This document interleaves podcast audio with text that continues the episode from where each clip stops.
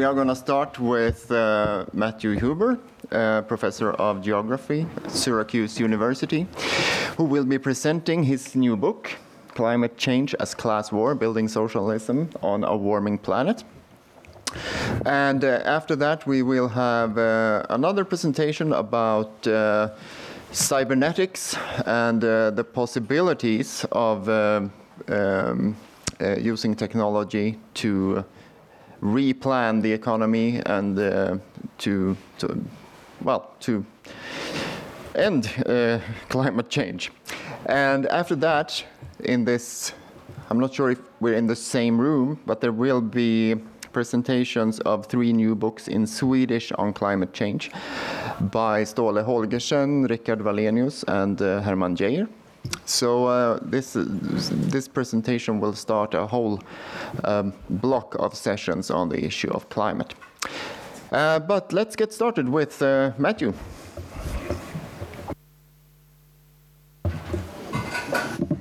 Thanks so much. I got to thank the organizers because I plan to visit Sweden this weekend just that was sort of a plan I had in place, and then Ståle told me that there's a Marx conference in in uh, Stockholm. So I begged the organizers, "Can I participate?" And I was very late past the deadline, so thank you for making um, time for me to talk. Um, so. I want to start by kind of maybe going back in time. It seems like ages ago, but in 2019, 2020, and there was a lot of optimism um, around climate politics. Um, you had basically um, we had gotten rid of our climate denier Trump, and the U.S. had elected uh, a candidate with sort of the most ambitious climate plan of any candidate in history. His plan was influenced directly by the Sunrise Movement, uh, Alexandria Ocasio Cortez. Um, and when Joe Biden comes into office, he he sort of announces a, a, set of pretty ambitious ideas to take a whole of government approach to the climate crisis. Um, and to electrify or sort of decarbonize electricity by 2035. Um, so that was two years ago. and now we're here in 2022, and it, it, it's clear that things have gone a bit awry. Boom times have returned to the fossil fuel industry. I need to update these slides because just Friday, uh, ExxonMobil once again announced uh, record profits for them, but said it's okay because the dividends are going to the American people somehow. Um, but it's not just oil and gas that are posting record profits. Coal, the dirtiest of fossil fuels, has seen um, its prices and profits surge. And in March, and the Financial Times said a, a, global surge in demand has delivered windfall profits for companies such as Glencore, Whitehaven Coal. Peabody Energy here um, announced, uh, what does it say? Um, uh, triple profits of what analysts ex- expected. And that was way back, if you look at the date in February, before the invasion of Ukraine, which has only heightened coal's uh, fortunes.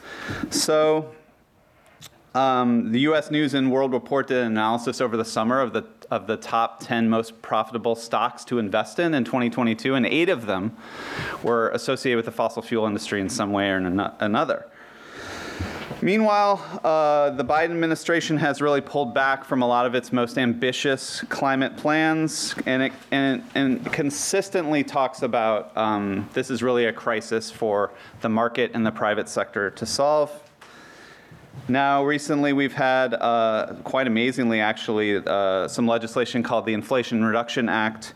Um, but in many ways, it kind of doubles down on that premise. It, it, it's, it's essentially a bunch of tax credits that, that hopes through uh, market incentives that free uh, consumers and investors will freely choose in the market to do the right thing for climate, make the right investments, whether it be this is based off a two-person home with a combined income of 150,000 in New York City. So this kind of uh, transformation into this sort of um, bourgeois uh, renovation of your, your home is sort of the, the new vision of climate politics just a couple years after this much more public-oriented vision of a uh, Green New Deal. So, what can we make of this apparent impasse of fossil fuel production and profits gone wild alongside po- political inaction and cascading climate disaster? I would argue at its core, our problem can be boiled down to this those that profit from the production of fossil fuels are going to continue to do so until we can have a force in society that can stop them.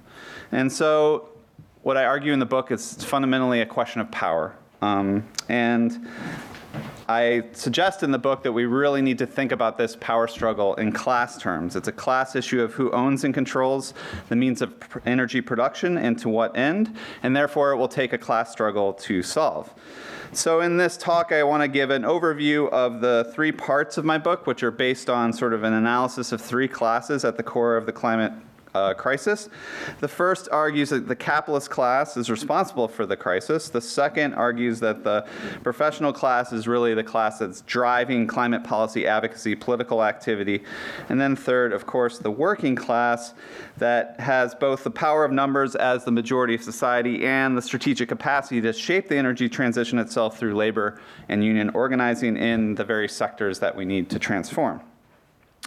So, the core argument the book tries to make is this to take on the entrenched power of the first of these classes, the capitalist class that control our energy system, we need a much broader mass movement that appeals to the vast majority of society and its, itself in the working class. And ultimately I argue we just need a much um, more popular, majoritarian, and democratic approach to climate politics, and I argue that the professional class style of climate advocacy is uniquely bad at this.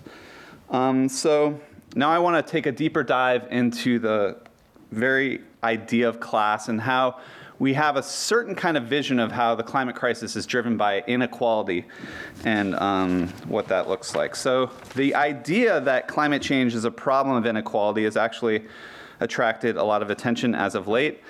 2015, Oxfam released their extreme carbon inequality that found um, the report found that the top 10% of the world are responsible for 50% of emissions, while the bottom 50% are only responsible for 10%. Thomas Piketty has done similar types of analyses. Um, in 2018, let's see if that's there. Yeah, a widely cited study compared the different lifestyle actions that all of us can take to limit our carbon impact and found that the most powerful choice you can all make is to not have children. So that, that, that this kind of sort of individualization of carbon impacts through inequalities of carbon impacts through consumption. I'm actually going to try to question this way of thinking about carbon inequality because these studies they all share two assumptions. First they assume that class inequality is based just purely on one's wealth income and above all consumption and lifestyle practices. Second and more perniciously they link emissions and thus carbon responsibility to these same consumption and lifestyle practices. And this linkage is based on a method we're probably all familiar with which is carbon footprint accounting a metric that allows you to input your consumption practices the cars you drive the meat you eat the children you might rear into a calculator that can precisely determine how many pounds of carbon you emit per year. So, this linking of consumption based footprints is so entrenched, it's rarely even questioned. You can actually see in uh, even socialist circles that people, when they talk about climate change as a class problem, they, they talk about it in terms of a problem of, of the rich in their consumption practices. Um, but I would argue this is a pretty impoverished uh, vision and theory of class. And for one, by placing responsibility for emissions solely on consumers, it accepts this kind of uh, theory of consumer sovereignty that assumes, um, you know, the economy itself is sort of uh, shaped by the power of dispersed consumers who make their choices. Now, and, and, that's where the power really is in the economy. It's driven by demand. It's driven by consumer choice. And so this is a this is a mode of thinking of the economy very entrenched in neoclassical economics, neoliberal ideology, um, but which should not really be a platform for a left approach to class analysis of the climate problem. Now, of course, there are ways of thinking about class that don't primarily focus on your income, consumption, or lifestyle practices. And I'm sure you all know a more traditional Marxist understanding of class centers not on consumption at all, right? It's on production. Class is defined by your relationship to the means of production. And that, uh, probably not to this audience, but to many that sounds like old fashioned, something from the 19th century. But the climate struggle is ultimately a struggle over this it's over industrial production, it's over transforming our industrial systems. It's not only about how we produce energy, but how the production of energy sort of inputs into every other productive aspect of our economy. And, um, and, and, and also you can just look very basically that industrial, the industrial sector of production itself is, is the, most significant source of emissions actually. So one estimate suggests that if you just take steel and cement production alone, and it's responsible for about 15 to 20% of global carbon emissions. Um, the Intergovernmental Panel of Climate Change has found um, that when you add up the industry's responsibility both from electricity consumption and direct emissions, it's by far the highest number.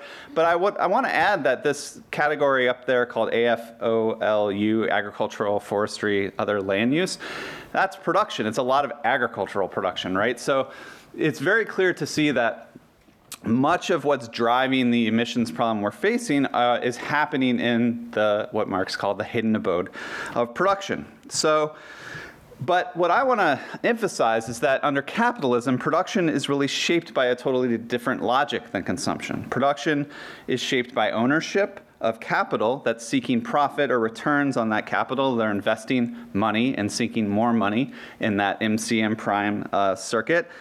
Whereas, as we know, consumption under capitalism is shaped by a totally different logic. Um, workers and those of us who uh, have salaries or wages, we use money to, to obtain sort of the goods we need to survive in the market. And so, need fulfillment, however extravagant those needs might be, is a fundamentally different goal of consumption, whereas production is organized by this just, you know, menacing focus on profit above else, all else.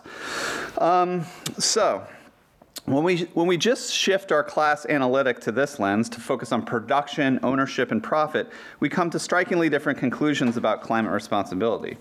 The first point we might want to make is that the entire idea of a carbon footprint was actually concocted by the very industry that profits off fossil fuels in the first place. A recent study asserts that the very notion of a personal carbon footprint was popularized in 2004 by the uh, oil and gas firm British Petroleum as part of their famous Beyond Petroleum campaign in the early aughts, and we're still waiting for them to get beyond petroleum. We in the United States experienced a lot of petroleum in the Gulf of Mexico due to this company. Um, and so they, these companies are very keen on displacing responsibility to um, everyone else like this. So they like to tweet about, hey, check out your carbon footprint, check out how you can do your part to solve climate change through uh, taking this quiz, learning about your responsibility, and so forth, and taking attention away from their responsibility.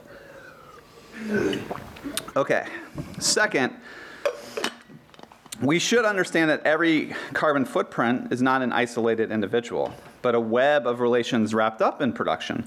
So when you drive a car and you emit carbon, the gasoline in your tank flowed through the hands of innumerable people seeking profit off that exchange of gasoline, right?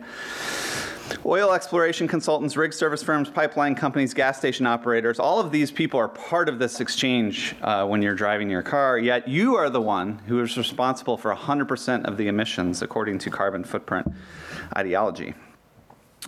Third, when we only focus on an individual's rich lifestyle and how they spend their money, we ignore how they became rich in the first place. That is, how did they generate their money? And as it happens, that activity might have a much more significant climate impact. So you could take this poor guy, I took him off the internet, CEO of a chemical company and this, you can imagine this person uh, spends 8 to 12 hours a day helping to organize a global network of chemical factories that emit millions of tons of carbon dioxide per year. And as CEO, their income, their stock options are primarily derived from that activity. Um, planning, expanding chemical production for sale for profit. Now, you can imagine our CEO goes home in an SUV and eats a steak for dinner. Now, why is that activity the only one we focus on when we talk about carbon inequality or extreme carbon inequality? Surely the SUV and steak are drops in the bucket compared to his everyday role as this kind of titan of chemical capital. So here again, I want to suggest that the main culprits of the climate crisis are not simply just affluent, rich consumers. Rather, it is a class of people who profit from the production of aviation, of automobiles, of steel, of chemicals, and other carbon intensive sectors of capital. So I think this way of thinking actually clarifies our political task. Instead of a moral project to convert the lifestyles of billions of dispersed consumers, we face a perhaps harder but more straightforward uh, project, political project, to erode the power of the class who owns and controls and profits from carbon production. And I think in traditional socialist Marxist politics, it's helpful to think that there's, it really is a minority who really has the power and decision making control over these energy systems and over, um, and it's really the majority of us. Whether, whether working class or whether professionals or you know wage earning people, it's very clear that even if we have carbon footprints, we don't have a lot of decision making power over the nature of these energy infrastructures that we need to transform. And it's that lack of power that actually, I think, leads to a common feeling in the, it, which is sort of this feeling of helplessness. Uh, as the climate crisis grows worse, we sort of feel like we want to do something to solve it, but we can't because actually all the power over the systems that are driving it are in the hands of this guy. Sorry. What's his name again? Jim? Sorry, Jim. Okay, um, so that is the first argument. Focus on the capitalist class. Um, the second really focuses more on the class that drives climate politics, the professional class. This class is made up of credentialed degree holders like journalists, scientists, academics, NGO staffers, and these people, if you look around, are really at the core of much climate advocacy. I would also add this class happens to be the class most invested in this kind of moral politics of lifestyle choices and low carbon virtue, kind of um, performing your kind of low carbon virtue through all sorts of consumption practices. I, I, I do want to say that I proposed to write this book way back in 2017, and in the interim, this concept of the professional managerial class has kind of blown up a bit on the left. It was quite a divisive, some would say toxic kind of uh, term in the 2020 presidential uh, Democratic primary in the United States. And one thing I, I do want to make clear is that. Uh, there's really no inherent problem with professional class people doing politics. Sometimes these kind of critiques of the pro- professional class can lead to this kind of like self hating professional uh, type of feeling. Um, and I just want to be clear that, like, all powerful left wing socialist working class movements in history have always had these layers of professionals, of intellectuals, professional revolutionaries.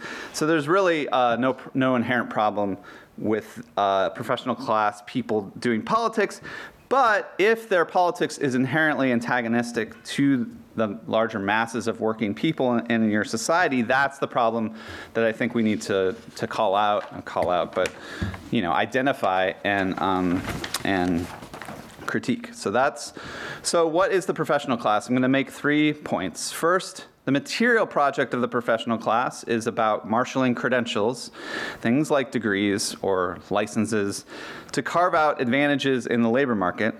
And the focus often on educational attainment means the professional class is quite ideologically attached to kind of like ideas of meritocracy, and one's own material position is sort of dependent on their knowledge and smarts.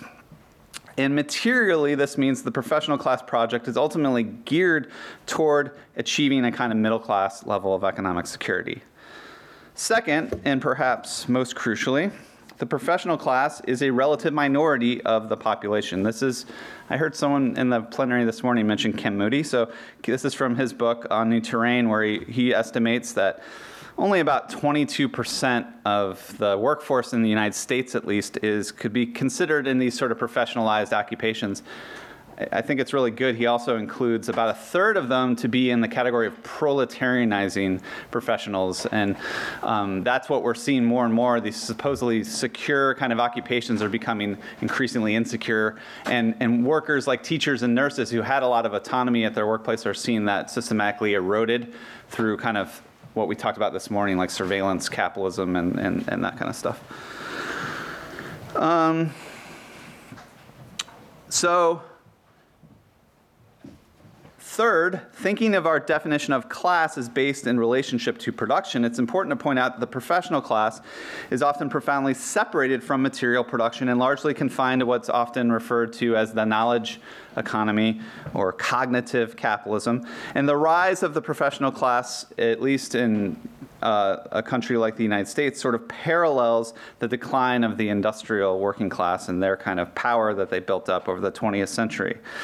But consequently, the professional class tends to view industrial production purely as a source of kind of harm and environmental destruction and injustice and not as a system that the working class has to kind of seize and can transform and control and, and provision according to more uh, broader social and ecological goals. But again, that's what I would argue the climate crisis really is about. We do need to kind of seize the means of production and, and fundamentally transform these systems. Um, so, on this basis, we can identify a couple uh, approaches to shaping professional class climate politics. The first is it's deeply invested in the politics of knowledge. And again, the, the role of education being central to the class project, I think, is key. And, and cli- professional class climate politics is deeply sort of focused on this politics of belief or denial in the science or uniting behind the science. In the United States, we had something called a March for science during the Trump years. This could be seen as a kind of mass action of the professional class. I, I, I notice now there's um, Scientist Rebellion is actually one of these big groups that's doing a lot of climate actions. But in uh, this particular action, you know, there was a lot of outrage over this sort of post-truth moment, Trump's war on facts, and so forth. And so, from this standpoint, you know, climate being a fundamentally material issue of energy and atmospheric carbon and all this kind of and how we materially relate to um, energy um, often gets turned into a very kind of idealist struggle over, over science and what the science has to say and what the science is telling us. And sometimes, from this perspective, the the worst thing that um, the fossil fuel industry does is to uh, fund denial of the science, as opposed to what they mostly do, which is dig up fossil fuel and sell it for profit. Second point, because of the relative material comfort of the professional class and their separation from production, professional class climate politics is often rooted in an anxiety about their own consumption, or what I have a chapter called carbon guilt. And at, at, at, the core of professional class politics is a contradiction. It's again, it's based on using credentials to attain economic security, but the forms of consumption that are attached to that security, things like single family homes, car ownership, professional expectations of flight travel, these create tremendous feelings of ecological complicity while the world is burning. So, uh, the, this leads to the idea that they themselves are the core drivers of climate change and not the owners of capital, like I detailed in the previous section. So rather than focus on the people with the real power over our energy system, professionals tend to blame themselves. And this, um, I heard Kimberly Nicholas, who is an author of the Don't Have Children study, um, I heard her talk about this on this podcast, where she had had this epiphany where she was part of the polluter elite and all her friends from grad school too.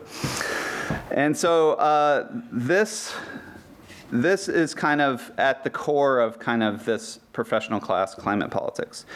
In the book, I have a typology, probably not exhaustive, but uh, I try to categorize three core professional class types that have driven climate politics for the last several decades. So, what I want to do again is try to emphasize how each of these three types espouses a climate politics that's inherently antagonistic to the majority of working people in, let's remember, a context of a very, very sort of highly unequal and barbaric form of neoliberal capitalism. So this is sort of similar to what I said before, but the first type is the science communicators who are either natural scientists themselves or otherwise deeply invested in what the science has to say. And again, these people tend to think that the primary problem is a lack of awareness or outright denial of scientific knowledge, and it believes if the masses truly understood the science, action would sort of inevitably follow, which is kind of a very liberal theory of change, sort of based on awareness. Um, and now it should be obvious, though, that this kind of, again, this knowledge politi- politics is not really speaking to the direct material concerns of the masses of working people who are struggling to, especially now with the inflation crisis, struggling to um, afford rent, struggling to afford utility bills, and all, all the rest of it. And I don't want to imply that working class people don't understand climate science. I'm sure most do, but it still does, this kind of science politics still does not re- represent something that has immediate material appeal. Okay, moving along. The second type of professional class environmental politics is the policy technocrat, whose expertise is more likely to be in like law or policy studies. They might work in think tanks, academia, professionalized NGOs, and they seek to design kind of smart policy solutions and use logic and rational policy design to sway politicians, lobby politicians, and sway the public toward these smart solutions.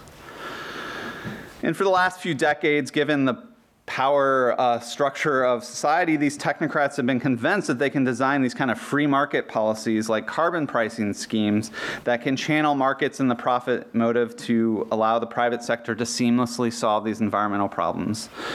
They even, uh, at least in the United States, they have this delusional idea that by designing these free market policies, they'll be able to win over Republicans or right wing uh, free market type of people. Um, and they have not been very successful at this.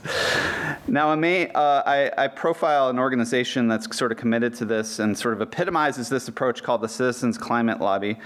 And um, they advocate something called a carbon fee and dividend. It's essentially a form of carbon pricing and I, have recently learned that they literally have a slogan that says, We are going to outsmart climate change. and this, to me, sort of again epitomizes the professional class focus on being smart and credentialed, and that is what is going to solve this problem. Um, now, we've already seen how masses of people respond to these kinds of market based policies. Uh, in the state of Washington, oops, I don't have that one, sorry. In the state of Washington, carbon tax referendums failed in uh, both 2016 and 2018 by huge margins. Um, and of course, closer to here in Sweden, you know, the Yellow Vest um, movement erupted in revolt over uh, you know, Macron, very regressive form of carbon pricing. And they very candidly, uh, or pointedly, I should say, had this slogan that um, politicians are concerned about the end of the world, but we are concerned about the end of the month. And again, really highlighting how oftentimes climate politics does not really center on those end of month concerns. Uh, I, I, think more radical people transform this slogan from end of the month, end of the world, same struggle. But the disconnect between the two still remains a problem in climate politics. Um, so consequently, I think workers and working class people, I know this can be true in this country, are increasingly receptive to the right wing view that environmental policy is sort of this liberal scheme to harm your economic life. And if anyone really mobilizes class politics in the climate struggle, it's the right who consistently cites the economic consequences of climate policy in lost jobs, higher energy bills, worse lives, and all, all the rest. So here, you may be familiar with Charles Koch, a sort of arch climate villain of Koch Industries, and here he is very concerned about how climate policy will affect the poor, positioning himself, Charles Koch, as a friend of the poor's. And um, so th- these types of market based approaches really fall right into the lap of right wing anti-climate uh, action, and, and, and, and they're able to build a somewhat populist anti-climate uh, sort of base on, the, on, on that front. Okay, finally, the third. Uh, the professional uh, third type is the anti system radicals. So these people, their own exposure to the science of ecological collapse leads to a kind of political radicalization. But again, the professional class location creates this context of relative material and economic security, so they tend to focus most of their attention on the need to lessen consumption um, overall and what I call in the book a politics of less. Now, of course, and I know it's controversial, but the most popular form of this is epitomized by the degrowth movement, which in the CNBC profile summarizes as how to live better with less. Um, and I would also add that degrowth, the degrowth movement also engages in a kind of style of political alternatives that really emphasize sort of small scale, bordering on anarchist solutions like communal gardens or bike sharing, and, and things that, again, might not necessarily be able to lend itself towards wide popular mass appeal. But from a very basic level, I think the aggregate focus Uh, from degrowth on reduction and less evades the kind of class struggle approach that I would advocate. So rather than saying we need to degrow in general, a class approach would advocate degrowing the capitalist class, degrowing capital, so that we can actually grow lots of things, most notably green energy, public transit, public housing. But of course, there's lots of things that the working class, which has been faced with austerity and economic insecurity, they would like to see growth and more secure access to the basics of, of, of life. So, in sum, though, it's worth mentioning that none of these sort of approaches, the science communicators, the um, technocrats, or the anti system radicals, none of them are really succeeding in solving climate change. So, we really need a massive shift in strategy if we're going to be able to build a movement, again, with the power to take on some of the most powerful and wealthy corporations in world history.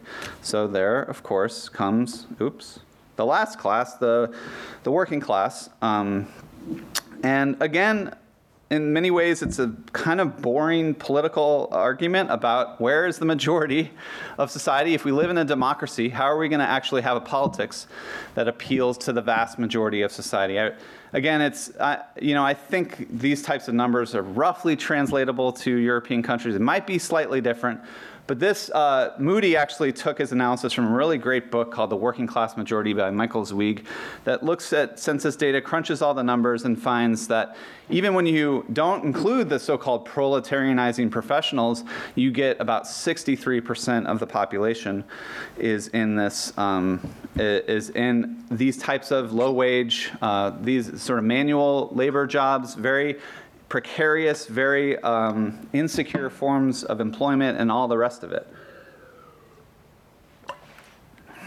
But, oops, I didn't have that there, sorry. I do want to add one thing that I, am not really making just like a narrowly electrical, uh, sorry, electrical, electoral argument that simply you get the majority, then you win elections, then you win state power. What, what, but I do think that's crucial because I do think we're going to need state power to actually do this transition at the speed and scale required. But it's also kind of a, a more broader sort of approach to socialist politics that um, I, I, thought I had this on the slide where um, Peter Camejo wrote this pamphlet. It's become quite popular in, in the United States DSA circles, and it's called Liberalism, ultra leftism, and Mass Action. And he kind of differentiates between liberal approaches, and he's talking about the anti-war movement in the 1960s. Liberal approaches that are like, we just need to like lobby and influence this, the, the, the politicians and they'll listen to us. And ultra-leftist approaches, which are more about who can be the most radical, who can take action without thinking strategically about how the action might affect things, like like we've seen in the climate movement somewhat recently, and uh, uh, and then mass action, which he argues is a is a form of socialist politics that is always sort of, as Lenin said, actually, always where the masses are, and are, are trying to kind of craft popular demands that are concrete, that really resonate with the broader millions and masses of people in a capitalist society. And of course, uh, Camejo argues that this mass action approach is the most able to build the kind of power you can to, to actually achieve massive transformations and social change in society. So, how do we build this kind of working class climate politics? Um, the first thing we need to do is kind of counter this right wing narrative that climate climate action is not in the interest of the working class. So in the book, I try to kind of take a step back and think about how do we think through the, the concept of material interest under, under capitalism and does the working class have material interest? Are, can we see those material interests as also climate interests or ecological interest. So I argue that this actually requires going back to a very basic socialist Marxist definition of the working class or the proletariat, which is a class that's fundamentally separated from the means of production. Most importantly, it's a class separated from the ecological means of life itself. Particularly, obviously, we know that Marx sort of defines the proletariat as a, as a majority group of producers uh, dispossessed from the land, and so that they're forced uh, via this separation to only be able to survive via the market and via uh, selling your labor power in exchange for a wage. And then, therefore, your ecological reproduction as a working class person under capitalism is fundamentally mediated by mar- the market itself and access to money and commodities. And I argue that this form of market dependence is fundamentally ecological because working class people are ecological just like bears and fish, right? And so that this, this um, proletarian insecurity uh, at the core of working class life is, is something that, uh, that actually gives workers both an interest in having more secure access to the basic ecological uh, aspects of existence, like food, energy, housing, and so forth, but also it's that separation uh, of the proletariat from the means of production that has led to what I talked about earlier, this feeling of helplessness, right? We, the climate crisis is getting worse and we feel helpless, we can't change it. Well, that, part of that is because we're separated from control over the ecological metabolism between society and nature. And, and, and, and actually, what we need to do is build more power to gain more control over that metabolism. So, it should be clear that, again, the working class has a material interest in more secure access to these basics of life, but we don't often think about that the core kind of working class basic, you, know, you, call them subsistence needs under capitalism, housing, energy, transportation, food, these are precisely the sectors that we need to dramatically transform and decarbonize to solve climate change. So if we could actually you know, mount a program based on both decarbonization paired with cheaper or even free or socialists like to call decommodified access to these basic needs, you could start to maybe start building a much more popular working class climate program. And again, that kind of program would have uh, nothing to do with workers' sort of material sacrifice or less, but it would uh, and it would have nothing to do with knowing the science of the greenhouse effect or the climate science. It would just simply appeal to these basic material needs that could have broader mass appeal. Now, you could say the working class, uh, sorry, the Green New Deal, as uh, presented by Alexandria Ocasio Cortez in the US, but also Jeremy Corbyn's Labor Party and, and in various iterations all over the world, was an attempt to construct precisely, I would argue, this type of working class climate program. And I should add, I think it's important to kind of think back in history to the original New Deal, which was a program of massive public investment uh, for the public good. You know, they hired Woody Guthrie to sing songs about the rivers doing work for the people in this very sort of populist, inspiring um, project that was ultimately about delivering material gains to poor, particularly rural people. So the Tennessee Valley Authority was building uh, dams to uh, and and transmission infrastructure to electrify the countryside. Right, uh, farmers. Uh, in 1934, about 10% of farms had electricity. By 1950, it was up to 90%.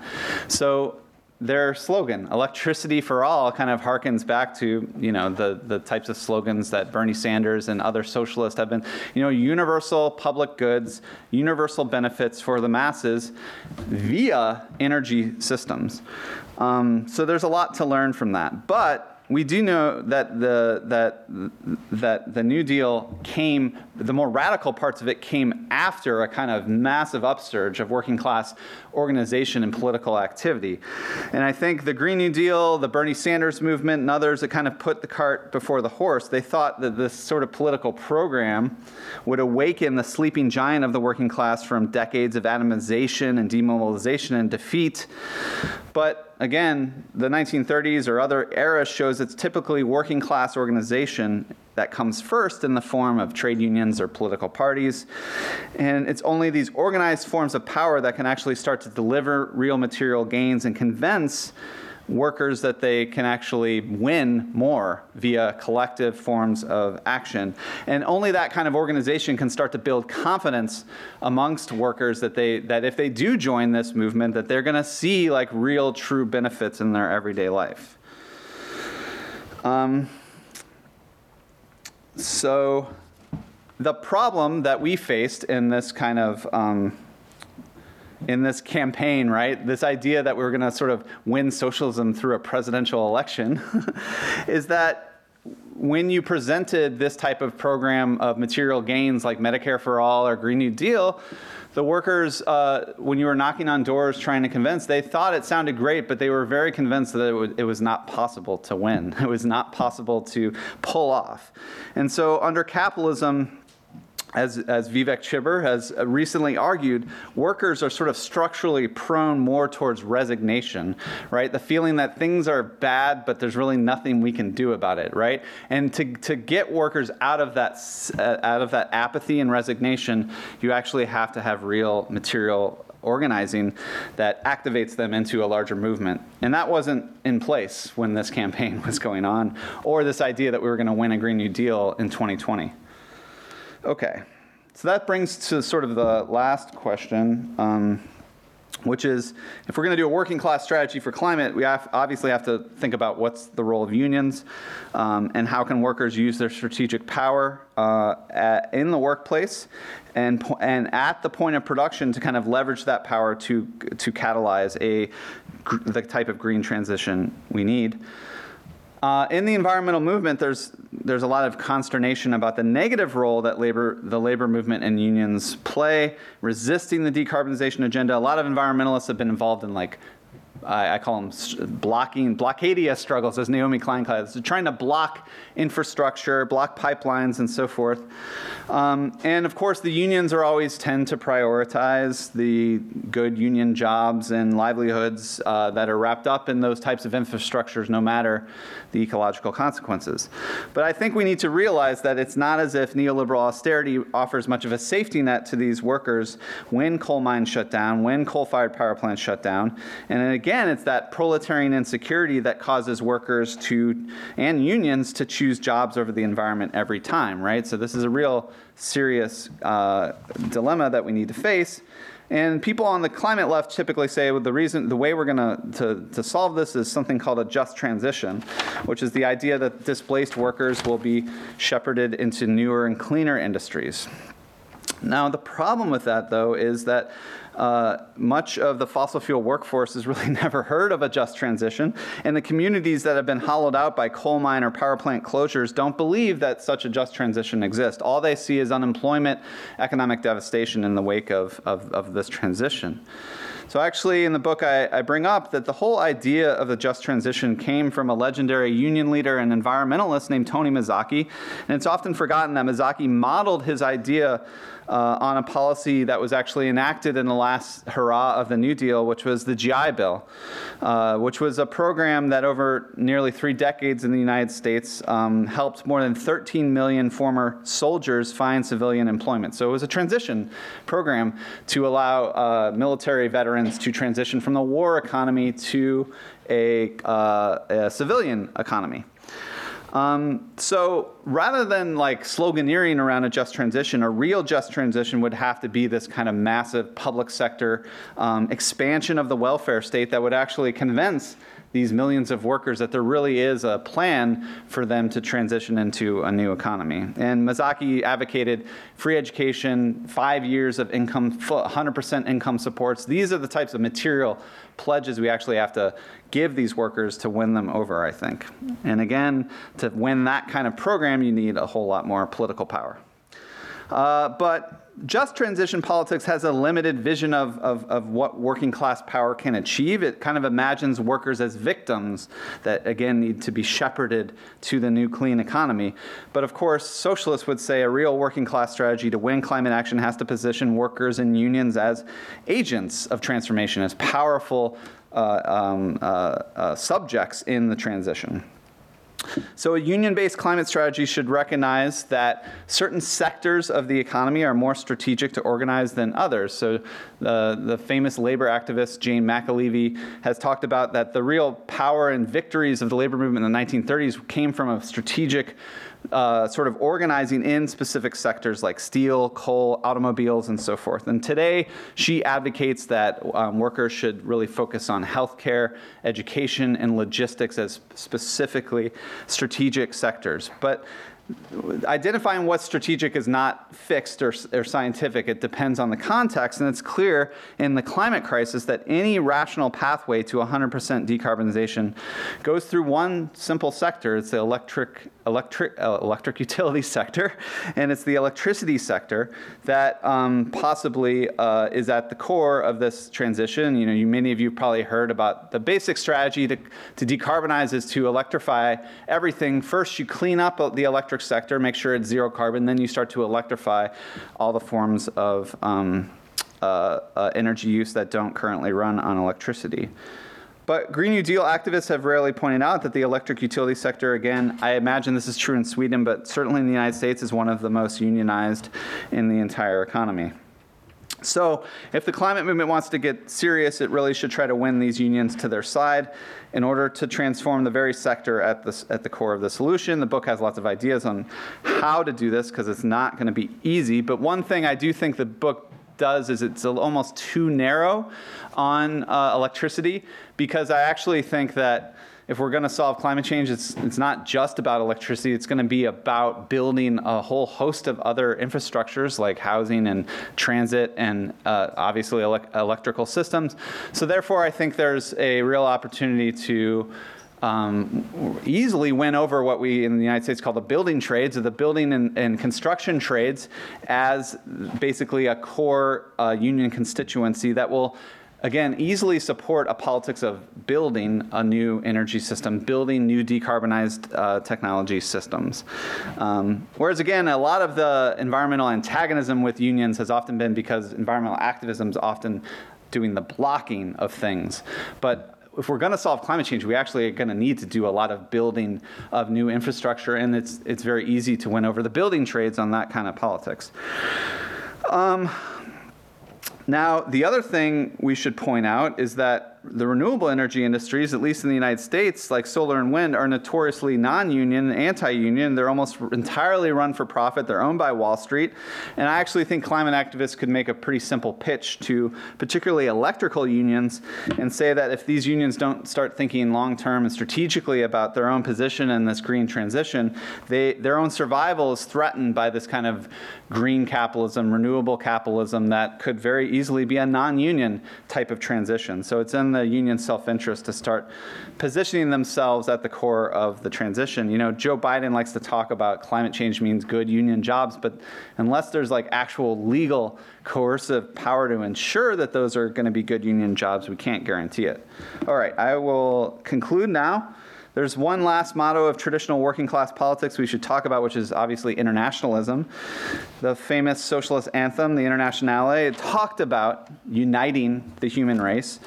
And, and in the face of uh, the prospect of human extinction and planetary ruin, I think we need a new kind of ecological internationalism that's not only about emancipating the working class and uniting humanity, but also saving humanity from planetary ruin. While ecological politics often points toward reuniting local communities with local ecologies or returning to the land in various ways, I think a proletarian ecological internationalism would have to be planetary in scope. And again, Marx and others believe that the fact that the working class was itself torn from the land and torn from any direct local parochial concerns, that's what made it what he called the universal class, a term that uh, the late incredible Mike Davis used a lot in his book Old Gods, New, New Enigmas. So, uh, and, and, he tries to work through Marx's theory of proletarian agency, this kind of idea that the working class is the agent that can change the world. Um, so, I think there's also an opportunity in this kind of internationalism to assert a wider human interest in energy itself. In particular, organizers have already been talking about that there needs to be something called electricity as a human right. You know, um, you know when in i- even rich countries like the United States, when the utility company shuts off power, people die because um, they're hooked up to um, generators that are unsafe and, and so forth. But it's worth pointing out that around the world, about 700 to 800 million people have zero electricity access whatsoever. Um, the energy analyst Robert Bryce did some calculations to reveal that his refrigerator in Texas consumes about 1,000 kilowatt hours per year. And that is more consumption than about 3.3 billion people across the planet. So almost half the planet has what you could call limited electricity access, right? And so that leads to my final um, point, which is Lenin, whose revolutionary project also took place in a very rural country where millions of people lacked access to basic modern amenities. And he, of course, famously said that communism is Soviet or worker power plus electrification of the whole country. And that was one of their first priorities as, a, as in a revolutionary project was to electrify um, the countryside. And so I think we can resurrect this kind of vision for working class emancipation through energy systems, decarbonize energy systems um, to stave off climate disaster. And that is where I'll stop. Thank you so much.